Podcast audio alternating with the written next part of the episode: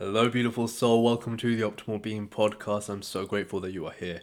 In this episode, I want to talk about a huge breakthrough that one of my clients had around money.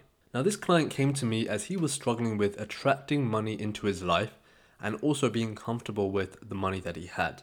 And it went back to his childhood, surprise, surprise. When we were working in our session, as often clients do, they get access to memories that maybe they shoved away or they never actually knew was there. And in his case, this was what happened. He had a memory of when he was young and his father was getting mad at his mother for buying something that was more than what he deemed essential.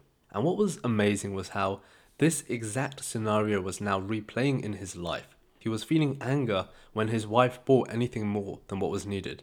So we went through a process to transform that memory and any emotions that lingered from when he was younger. And after we did so, he immediately felt compassion for his dad and a sense of peace around the scenario. Why? Because he had the higher level of awareness and a realization that his father grew up during World War II where they had to survive on rations. Imagine what growing up in a war will do to your beliefs around abundance and wealth. And he had a huge takeaway from this. The limitations that people impose on you are a reflection of the limitations that were imposed on them.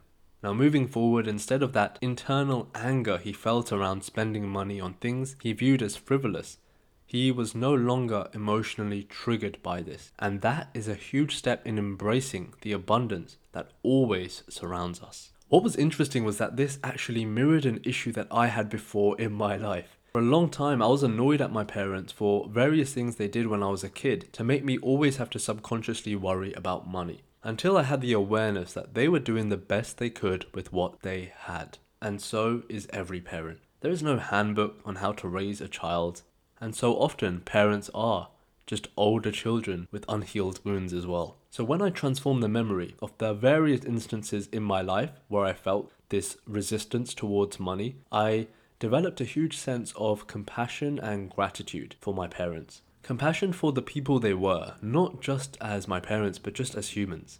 Having faced immense struggles in their lives, arriving to the UK with no money, being thrown out of their home country, being separated from their family, and then having to build a career and raise a family in a foreign land, just wow. And I also felt a lot of gratitude for all of the amazing things that I have in my life. For one, just being able to grow up in the UK, a country that is safe, a country where I can prosper, a country where I'm not worried about political instability or being kicked out. It truly is the gold mine of countries, as are most in the West. An abundance mindset is heavily linked to gratitude and appreciation. So if you are struggling with that, just find all those things in your life you have to be grateful for.